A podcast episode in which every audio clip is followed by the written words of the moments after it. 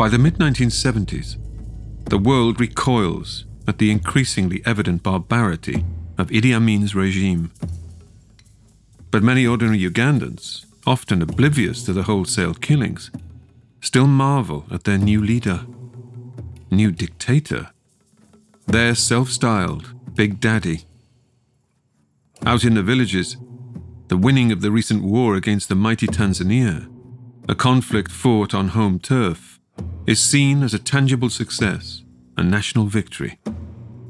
At the same time, Amin has successfully scapegoated the recently evicted Asian population for Uganda's economic woes. Any discontent is overshadowed, for now at least, by a commitment to Africanization. Reshaping the economy may be painful, but at least the Asians are gone, so the thinking goes. In just a few short years, Amin will be ousted unceremoniously. But right now, to suggest that his days in power are numbered would seem fanciful in the extreme. Meanwhile, the entertainment at Idi Amin's home is said to be quite something. He's certainly a bon vivant. If the Ugandan leader can be accused of massacring anything, it's dance tunes, which he does with characteristic enthusiasm on his piano accordion, playing it as his favorite pastime. He loves nothing more than sitting in with the house musicians at his presidential spread. They perform under the name the Suicide Revolutionary Jazz Band. Young couples are often invited to dances where they shuffle nervously around the floor, while Amin, working up a gargantuan sweat, pounds the ivories, rehashing the only two tunes he knows. At home and in the office, the Teflon coated president is in his element. This is part five of the Idi Amin story. And this is Real Dictators.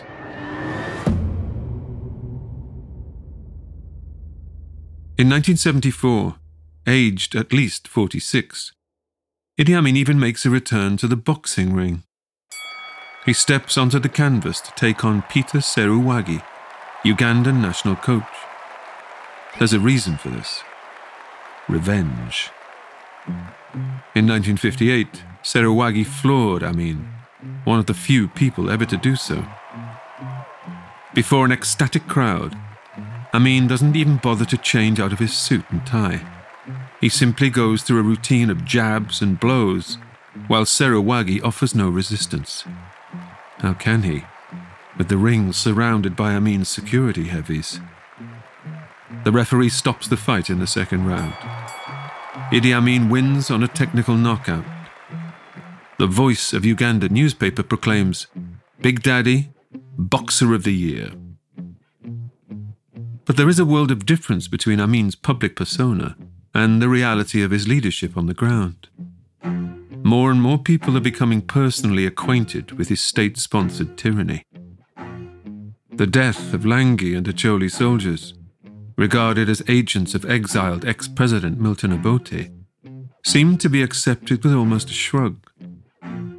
But there are rumors that possibly twice as many of their tribal kinsmen Civilians have also been killed. Bloated bodies are washing up in the rivers, not least in the Nile itself. They appear overnight in the ditches at the sides of roads. Forty or fifty bodies are found bobbing on the shores of Lake Victoria every morning. These are not boating accidents. Something deeply unpleasant is going on. Dr. Tom Lowman, so I think one of the pivotal moments in Amin's rule is what we call the failed September invasion of 1972, which is a campaign by pro-Obote exiles to reinvade across the Tanzanian border. It is after this that much more open use of violence against civilians in particular kicks off. Okay, up until this point, violence has largely been contained within the army and has largely been about consolidating his grip on the army itself. But in the panic and aftermath of the September invasion, civilian administrators are targeted on a much wider scale. And it's in the wake of this as well that Amin's civilian cabinet basically breaks down and is ultimately disbanded. He ceases listening to his civilian administrators anymore as well. Whilst the actual attack itself is nothing to write home about, it prompts that final shift into the only people we can trust is ourselves. In terms of the identities of the disappeared, Big Daddy seems to be broadening his prospectus. Tribal rivals, anyone who stands in opposition to him, anyone who seems intent on throwing a light on the injustices journalists, judges, lawyers, students, intellectuals, bankers, playwrights. There are a number of former Obote ministers to add to the roster. By early 1973, it's quite possible that as many as 150,000 people have been murdered. Professor Nakanyike Musisi. Our farm, you pass through the forest, which is a large tropical forest. They used to dump many of the bodies there. To pass through the forest, you'd run to get to the village, then you are safe. Should you find them dumping, you'll be also a victim because they would not want you to see what they have done. If there is international concern, Amin is not bothered. I must make it absolutely clear, he says. You must teach people to love their leader. Much of Idi Amin's dirty work is done by his secret police, the innocently named State Research Bureau. Not even attempting to conceal themselves in their snazzy street apparel, the agents of the Bureau are there on every corner, waiting, watching. People can be snatched from the street, bundled into a car at any moment. From the few who do exit the Bureau's infamous headquarters in the Kampala district of Nakasero, tales of barbarism become notorious, of throwing people in boiling water, forcing them to fight to the death with hammers, of eating salt till they die of dehydration. Much of the slaughter is overseen by one of Amin's key enforcers, the head of his so called VIP protection unit, and a fellow Kakwa. His name is Isaac Maliyamungu, known notoriously as Amin's hangman. The jails are so full that underground storerooms, even the tunnels that connect government buildings, are used as additional overflow prisons. Professor Alicia Decker, one of them, for example, was named Singapore. And if you were sent to the Singapore chambers, then basically, in essence, you would never return because that's what happened to Obote. He went to a conference in, in Singapore and he never returned to power. And so these were places of great violence. And certainly some of the violence that occurred there was highly sexualized. They would have different kinds of clamps put on their testicles and weights that would pull them down. And they would be forced to hop around with bricks tied to their testicles, or women would have electrodes placed on their nipples and they would be electrocuted in, in different ways. If we look at how this torture was carried out, I would argue that it wasn't just, you know, an unfortunate side effect of the violence, but it was a deliberate ruling strategy. Every once in a while, somebody would be allowed to escape you can't escape from the State Research Bureau. But certain people were allowed to escape from time to time. And my argument is that this was done so that there would be this aura of fear that was associated with state research. Not only could you hear the screams that were coming from inside, but there would always be a few people left to spread the rumors and say, if you cross XYZ state official, this is what's going to happen to you. After a while, the killing is no longer done in secret for in Uganda there is a new facet of village life, reintroduced after a 75 year absence the public execution. Up and down the land, as a weekly cautionary tale, truckloads of young men, wrists and ankles bound, are dumped in the villages, to be lashed to a tree, blindfolded, and shot by firing squad, often live on TV. People turn out in droves to watch, even petty criminals are now dispatched on the trumped up basis that they are a risk to national security. But in the new Uganda, that's okay. To Idi Amin, anyone can be offed on the basis that they are a terrorist. Everybody in Uganda, members of the armed forces, police, and the public, they are responsible for my security, Amin reminds his people. Professor Derek Peterson, the first resignation from the Uganda government cabinet happens shortly after these public executions. It's a man named Edward Rugumayo, who was deputy minister of education, who famously resigned and issued a public letter in which he decried the increasing violence and militarization of public life in Uganda. Thereafter, Idi Amin's brother in law, Wanume Kibedi, also resigns from cabinet. He had been Uganda's foreign minister. And it's around this time, too, that exile communities in London, in Dar es Salaam, and in Nairobi begin to get increasingly organized and issue statements decrying the Amin government's iniquities. I think it's important to say, though, that while exiles were keen to emphasize the viciousness of life in the mid 70s, the Amin government also was successful in commanding the allegiance of a great many people. I'm historian Ruth Goodman, host of Noiser's newest podcast, The Curious History of Your Home. I've spent my life investigating the hidden history of everyday objects. The vacuum cleaner in your cupboard, sleek and compact today, but when it was invented, it was literally powered by horses and took four to six people to operate the minty fresh toothpaste by your sink. Well, if you lived in ancient Greece, you'd be washing your teeth with ground up bones and oyster shells. Double glazed windows? We owe those to a French king's odd fascination with oranges. The Curious History of Your Home explores the extraordinary in the ordinary. Listen to The Curious History of Your Home each Tuesday, wherever you get your podcasts. From award winning podcasters Noiser, The Curious History of Your Home.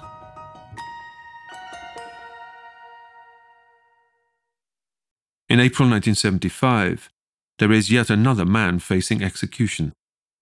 His name is Dennis Hills. Only counter to the norm, Dennis Hills is both white and British. Resident in Uganda since 1963, Hills works as an English lecturer at Makerere University. Aged 60, he's also something of a war hero. A senior officer in the 8th Army during the North Africa campaign, as well as a lauded intelligence official. His crime? He's now an author, too. He's written a book called The White Pumpkin. Though not yet published, word has sneaked out that his manuscript is not shy of criticizing the current Ugandan regime. In it, Hills describes Idi Amin as a black Nero and a village tyrant.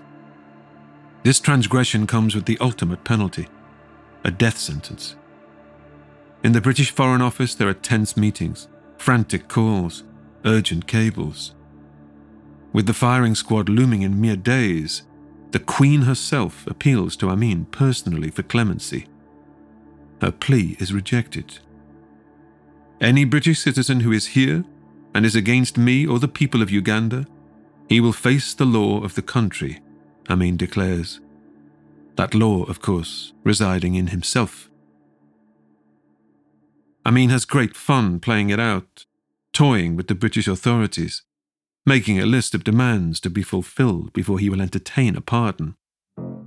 The Brits sent off high level delegations to Kampala to plead for the life of Dennis Hills. So, among others, Sir Chandos Blair goes off to Kampala. A cameraman followed Chandos Blair around for several days as Amin kept him in Kampala doing vaguely ridiculous things for the Uganda television. So General Blair, a very distinguished man wearing his military uniform, is obliged to go to the Uganda Museum where dancers who are kind of marginally clothed perform in front of him. And there's a whole bunch of occasions that the Amin government organized to embarrass General Blair. In a classic piece of Idi Amin theatre, the British diplomats are summoned to meet the leader at a tribal hut in his home patch, the West Nile.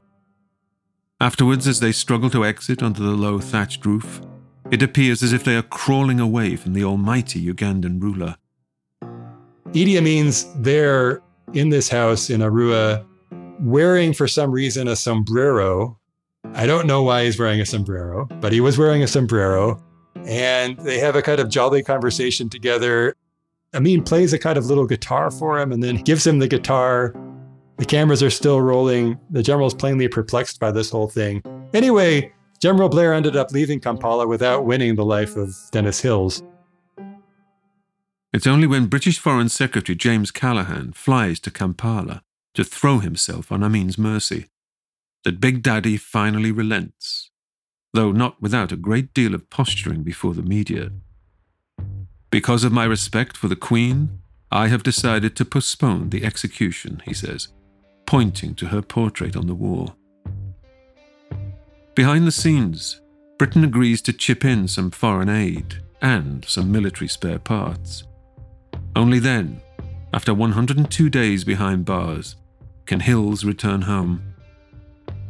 As cringeworthy as their public meeting is, complete with a grovelling apology by the author himself, an international incident has been avoided. Amin doesn't let up with the humiliation of his old colonial masters. With the UK economy sinking into a deep recession, he starts a Save Britain fund and publicly donates £600 from his own wallet. He also makes himself available to broker peace in Northern Ireland. British now actually they are in chaos, as you know. Their economic is in chaos completely. I am very far away from London, but I am helping them. I am collecting. I am appealing for everybody in the world to assist the British. He then summons senior British dignitaries, and in the photo op of all photo ops, makes them issue a pledge of allegiance to him on his front lawn, quite literally on bended knee. So in the ascendant is Amin now, that in June 1976, his defense counsel anoints him president for life. He camps up the victory even further. He awards himself a CBE, conqueror of the British Empire. He grants himself a law doctorate as well as a military cross, the Distinguished Service Order, and the Victoria Cross, which he calls the Victorious Cross for copyright reasons. For good measure, not that there is much room on his tunic for any more medals, he is his Excellency, President for Life, Field Marshal, Alhaji Dr. Idi Amin Dada, VC, DSO, MC, CBE, Lord of all the beasts of the earth and fishes of the seas, and conqueror of the British Empire in Africa in general, and Uganda in particular. So Amin was always looking for an audience.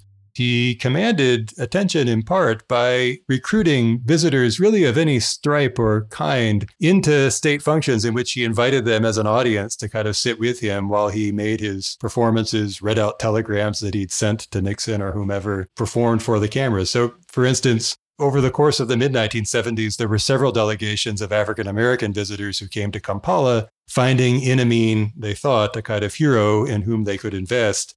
Amin welcomed these African American delegates. He sort of threw open Kampala to them. He gave some of them citizenship. Likewise, whenever, you know, sort of a stray student showed up in Uganda on a sort of assignment, people who are plainly there on sort of study abroad trips find themselves with an audience and the president who talks to them about the Middle Eastern theater or about the war in Vietnam or about other very consequential matters in international affairs. For Amin, really, any audience was an opportunity, really, to offer his thoughts. In 1976, the International Commission of Jurists reviews its figures. It has sold itself a little short. It now estimates that the number of those massacred under Amin has reached a colossal 300,000. By the end of his rule, Amnesty International will go even higher, setting his deathometer at half a million one in 20 Ugandans. At Owen Falls on the River Nile, there is a full time boatman employed to corral the floating bodies. An estimated 40,000 washing up there by 1977, with a further 10,000 eaten by crocodiles. How long can the world stand by and do nothing? It seems only a matter of time before someone makes a move to bring Amin down.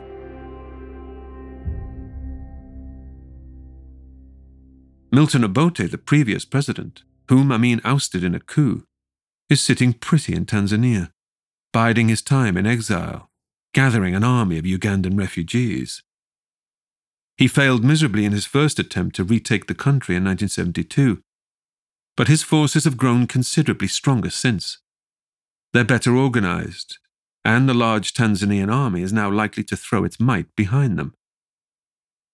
With the everyday slaughter in Amin's Uganda now too prosaic to trouble the headline writers of the West, they begin to latch instead onto the sensational.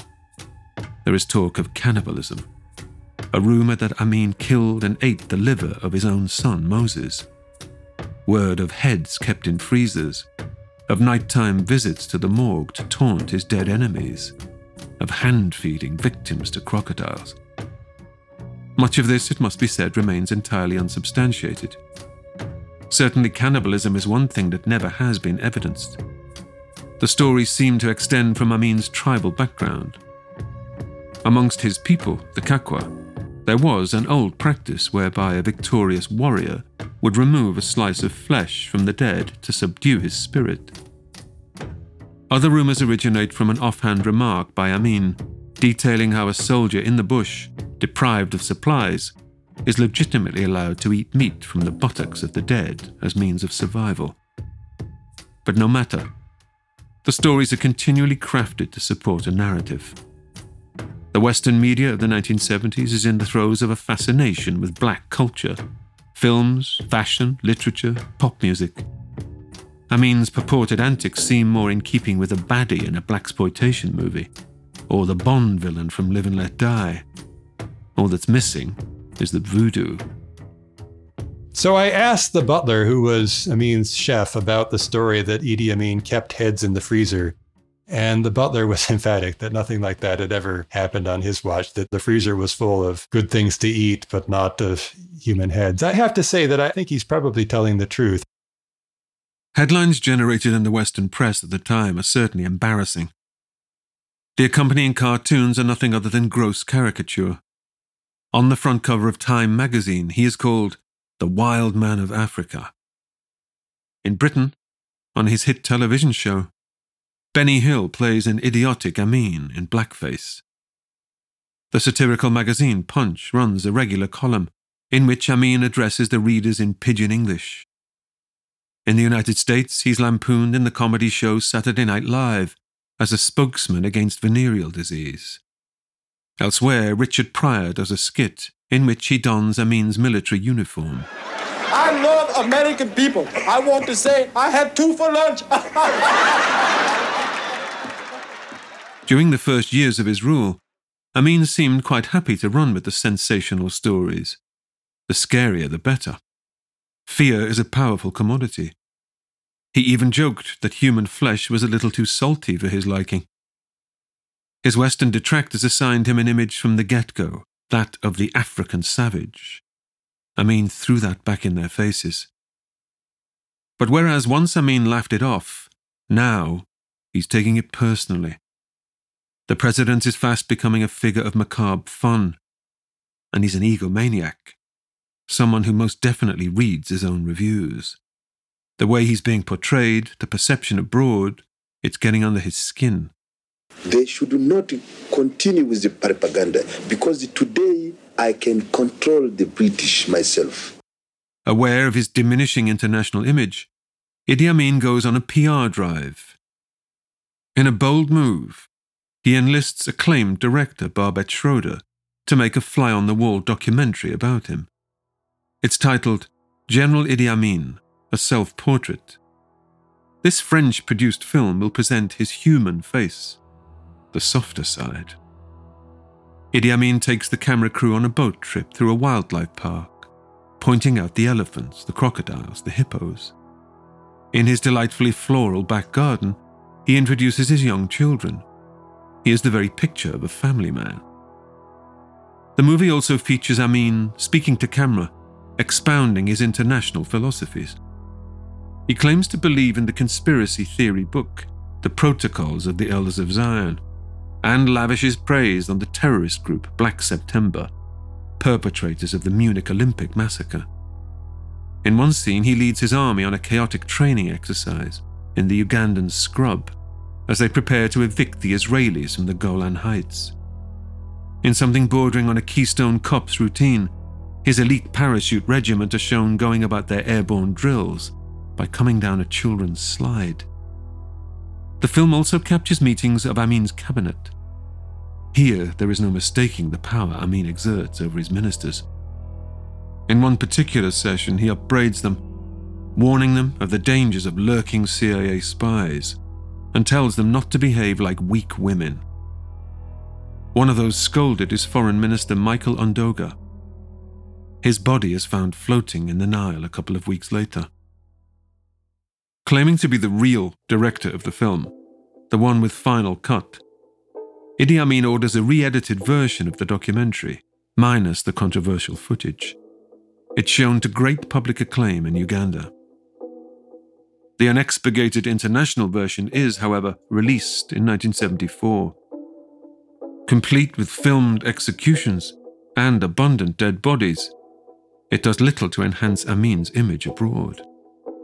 Amin even holds 200 French citizens in Uganda hostage until Schroeder makes further sympathetic tweaks to bring the film more in line with his personal vision.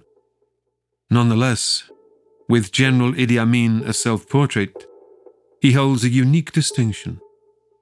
As the documentary star, unofficial producer, and with a listing in the credits, music by Idi Amin Dada, he is the only mass murdering dictator, thus far, to have his work screened at the Cannes Film Festival. Up to this point, we haven't talked much about Idi Amin and his domestic arrangements. Certainly, he had a reputation as a ladies' man, and he loved to be photographed and seen with lots of women around him European women, African women fawning over him. He kind of loved that stereotype. He had great charisma, and I have no doubt, knowing everything that I think I know about Amin and his state, that I, as an individual, probably would have been drawn to him at that time because even knowing everything I know, he was affable, he was funny, he was sexy. There was something about him. And so even people who know better were still drawn to him. An avowed polygamist, Amin gets married at least six times. If you throw in his extramarital love affairs, his mistresses, and other relationships, it's hard to keep track of Big Daddy Love Machine. He's reported to keep a harem of about 30 women at his disposal at any one time. And there is another story, an intriguing one, purported by singer Marianne Faithfull. According to her, a man, an art dealer, old Etonian and former officer in the King's African Rifles, claims to have had an affair with Amin during his posting to Uganda in the 1950s. I've never seen any evidence of that, but I'm totally ready to be proven wrong. Amin sold at the time. Sex sells, stories about Amin sell. And if you can write a bestseller about Amin, you're going to do it and you're going to try to make it as juicy as possible. And so there are literally dozens of books about Amin that are out there that you have to kind of sift through. And well, it's a real fun puzzle to try to figure out what's right and what's wrong.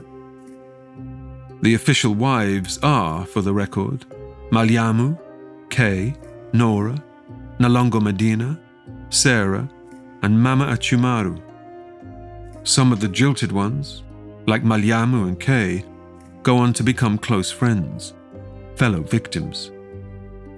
His first wife, she met him when she was really young. She was working at a sewing machine factory in Jinja, and she saw him. He was a young army guy, and she talks about how they caught eyes across the room, and he wooed her. And he was lovely. He was gentle. He was funny, and they fell in love. And in a few months, they decided to get married. Unfortunately, within a few short months of their being married, I believe it was in 1966, he started to demonstrate very abusive physical behavior. They had some children, and so she decided to stay with him shortly after she discovered that he was having an affair with the woman who turned out to be Kay Adroa, later became Kay Amin. Amin eventually married her. She also experienced physical abuse from him Amin got involved with a third woman named Nora. And it just kind of grew from there. There was like one woman after another. And, you know, they kind of became at first adversaries, but then allies to keep each other safe. But all the evidence that I've looked at suggests that at first, like many abusive personalities, he was kind, gentle, loving. But then his other personality came out. These women served an important function in terms of bolstering the state. They served as the mothers of the nation. But then there was also the party side of Amin, who was a ladies' man who loved to have affairs. There's estimates that he had just dozens and dozens and dozens of children, and who knows? It's all kind of hard to tell. Conservative estimates put the number of Amin offspring at around 35, though many accounts push the figure north of 60. The oldest, a son, Taban, is born in 1955. Amin's last known child, a daughter, Iman, will be born in 1992, when Amin is in his late 60s. Amin's private lust is certainly not reflected in his official position on women. He becomes an advocate of strict Islamic dress codes, banning miniskirts and issuing decrees about the acceptable lengths of women's hemlines. The state has a right to stop you and measure your skirt, has a right to say you can't wear lipstick. During Idi Amin's years, we had to wear long maxis, you know, like long dresses. My sister was working in a high court, was a secretary to the judge, and she had gone for lunch. And on coming back at the high court, they stopped her, they measured her skirt. She had high heels. And so they took her, they locked her up for six hours. The judge went and pleaded for her. And after that, she had to wear maxis as he's kind of moving more closely towards his allies in the Arab world, he decides that it would be to his benefit to try and curb immorality, appeasing his Arab benefactors. He's trying to demonstrate that he too can be this patriarch, this moral authority figure. And so he's going to whip these young kids into line. So he's going to ban miniskirts, he's going to ban hot pants, he's going to ban wigs and all these other imperialist accoutrements. And it worked. And so for a while, he received numerous, numerous letters of support from various women's groups, mothers groups, church groups. Thank you, Father Amin, for restoring morality to the nation. So he is all excited about this. But after a while, the violence and the killings continue, and he starts to see his popularity wane. The Organization of African Unity Summit, hosted in Kampala in July 1975, is quite an event. A scale mock up of the city of Cape Town is set floating on Lake Victoria. Planes from the Ugandan Air Force home in and conduct a haphazard bombing display. It's evidence of Big Daddy's willingness to sock it to apartheid South Africa. And lastly, the biggest set piece of all Amin's marriage to Sarah Kyolaba, whom he weds in a lavish ceremony. She's a go go dancer in the Suicide Revolutionary Jazz Band the house group at presidential headquarters. That's where she got her nickname, Suicide Sarah. Sarah is only 19. Amin is around 50. Not that anyone would dare point out the age difference.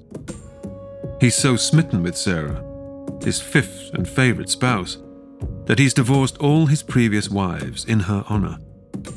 He also had her previous live in boyfriend killed, rumored to have been beheaded with Africa's heads of state in attendance. A bemused PLO leader, Yasser Arafat, is roped in as Amin's best man. In a few weeks' time, the happy couple will even be received personally by the Pope. And there's these photographs of Gaddafi standing there, and you see Amin and you see Sarah. And Amin is almost seven feet tall, and Sarah's just this petite little tiny 18, 19 year old thing. And she looks terrified. She looks absolutely terrified in her wedding photos and Gaddafi's looking on, and it's just surreal. But it was about the performance, it was about the pageantry. Sadly, this will be no fairy tale. Marriage to the Lord of all beasts will end, as Amin ultimately goes into exile. Suicide Sarah will end up working as a hairdresser in Tottenham, North London, dying of cancer in 2015. At least she avoids the fate of several of Amin's ex wives. Post separation, they seem to fit a regular pattern of being arrested on spurious criminal charges, their whereabouts unknown. Though none will meet the same grisly end that befalls wife number two, Kay. In August 1974, her body is discovered dismembered in the boot of a car belonging to a young doctor, Peter Mbalu Mukasa. Word is put about that she was having an affair behind Amin's back, that she was pregnant too, even though she and Amin are actually divorced by this point. Her subsequent butchery is often held up as a macabre revenge killing on the part of Amin. In a sick twist to the story, and as an act of humiliation, when her family request a viewing of the body, it's said that Amin orders her mutilated corpse to be sewn back together, though with her arms and legs switched around, presenting her on the slab as some mutant freak of witchcraft. As horrific as Kay's death is, the popular account of her gruesome end seems to be an urban legend as much as anything else. It appears Kay died of blood loss while Dr. Mukasa, her lover, was performing an illegal late term abortion. He then panicked and tried to dispose of her body before committing suicide via a drug overdose. But this, like other stories, is something that is recycled endlessly in books, in films. The best selling novel and 2006 film adapted from it, The Last King of Scotland, brought the story of Idi Amin to a whole new audience.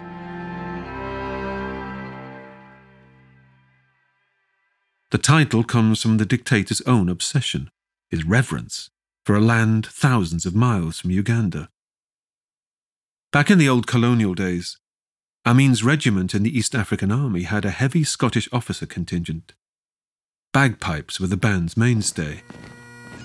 Apart from their red fez hats, the African bandsmen were bedecked in full Highland regalia, kilts, sashes, sporrans, leftover kit from World War I. For Idi Amin, this was the beginning of a romantic fixation for a land of which he would later proclaim himself king. His love of Scotland, he says, is precisely because they are not racist like the accursed English. If you go to Scotland, you will talk to the people, they will welcome you to their house. If you go to where there is English, they don't want to sit near African. If they see a black man, they say is monkey or dogs. Unfortunately, The Last King of Scotland, the movie in particular, would seem to have quite a bit to answer for. For as much as actor Forest Whitaker is in mesmerizing, Oscar winning form as Idi Amin, it plays fast and loose with the facts. The good thing about the film is that it's shot in Uganda and they use a lot of Ugandan actors. The film itself, besides being cinematographically beautiful, is very problematic. The scene, for example, where he's shown with Kay in the hospital after she died and her body had been dismembered and her legs had been sewn on the wrong way and all of this stuff, complete fabrication by reproducing something that you know is a falsehood and putting it into the story, it causes a lot of people to believe that that's actually what happened. And in fact, in 2008, a year or two after the film was released, I went back to do some follow up research for the book. And I went to West Nile and I was asking people about their memories about Amin. And I had a number of younger folks, especially, who would say to me, Well, have you seen The Last King of Scotland? Just go there. That'll tell you the story. So my frustration was, oh my gosh, this has now become the history. This is now the narrative. And so I think ultimately, as a historical project, films like The Last King of Scotland do more damage than good. Dr. Mark Leopold. My students, they really found it difficult to get their head around the idea that The Last King of Scotland was purely fiction, that it was based on a novel which was purely fiction. I mean, okay, it was very much based around reported stories about me, but it made no pretense to be history. But it was received as history everywhere. When the truth goes against the legend, print the legend. The Last King of Scotland is told through the eyes of the fictitious Nicholas Garrigan, a callow Scottish doctor who becomes Idi Amin's confidant. In real life, Amin's chief adviser, someone who's been with him through thick and thin, is a rather wily old Englishman, a man named Bob Astles. A Battle of Britain veteran with a handlebar moustache, Astles is quite the character. Part businessman, part TV executive, part gunrunner, part mercenary, and someone who acts quite as often as Amin's private pilot. Astles, by popular consensus, is as up to his neck in everything as his boss. His chief value to Amin comes via his ability to turn a blind eye, to keep his mouth shut when required. Astles has never been popular in the white community in Kampala. The expats refer to him as the White Rat. Idi Amin does no such thing. The president calls him Major Bob, a partner in crime. His unique skill seems to be that he's the only one of Amin's entourage who can calm him down after one of his frequent rages. In the mid 1960s, during the Congo smuggling operations, Astles notched up all sorts of capers alongside Amin in his role as his personal pilot, flying in and out of jungle hotspots. At one point, when Astles was captured by Congolese troops, Amin attacked the jail personally and succeeded in breaking him out. Post Amin, Astles will serve six years in prison. He is, one might suggest, worthy of a film in his own right. He was one of the survivors of Ugandan history, really. Became a kind of jack of all trades in the 1960s. He had a key role in the creation of Uganda Television, used to run the camera and helped with production. He helped Milton Obote set up his security services. And when Amin came to power, he became the head of the anti smuggling unit and a kind of permanent advisor to President Amin. You know, he was an informant for British intelligence. The Brits kept a close eye on him. They weren't convinced that he always told the truth, but he did offer a constant stream of evidence about what was happening in Uganda to the Brits. The two of them became very close over the years, and they had a certainly a love hate relationship. There were a number of times that Amin and Bob had falling outs, and Bob would have to flee the country. He'd flee to Kenya for a number of years and then come back, and they'd have this making up period. Bob was loyal to Amin to the end. And when I interviewed him over the years, he would write about how he thought that Amin was essentially doing the best that he could. And Bob would never admit to any of this to me. But I think that Bob was also very much involved in orchestrating a lot of the violence and creating the structures of power that allowed Amin and his military state to stay in power for so long. The violence. It always comes back to it. Amin is done with fooling around. After the self aggrandizing documentary, the TV skits, and the comedy press conferences, after the faux buffoonery and the womanizing, Idi Amin feels the time has come to be taken seriously as a statesman, a global leader. And for his next move, Big Daddy, Lord of all beasts, Lord of all fishes, will attempt to demonstrate his magnificence upon the world stage.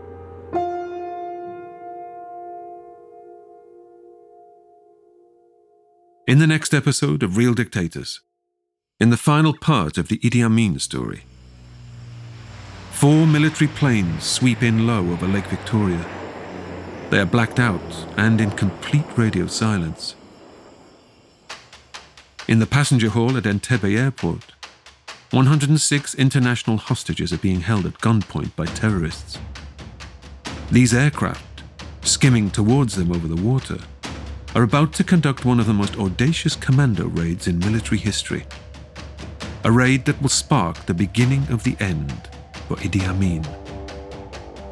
That's next time on Real Dictators.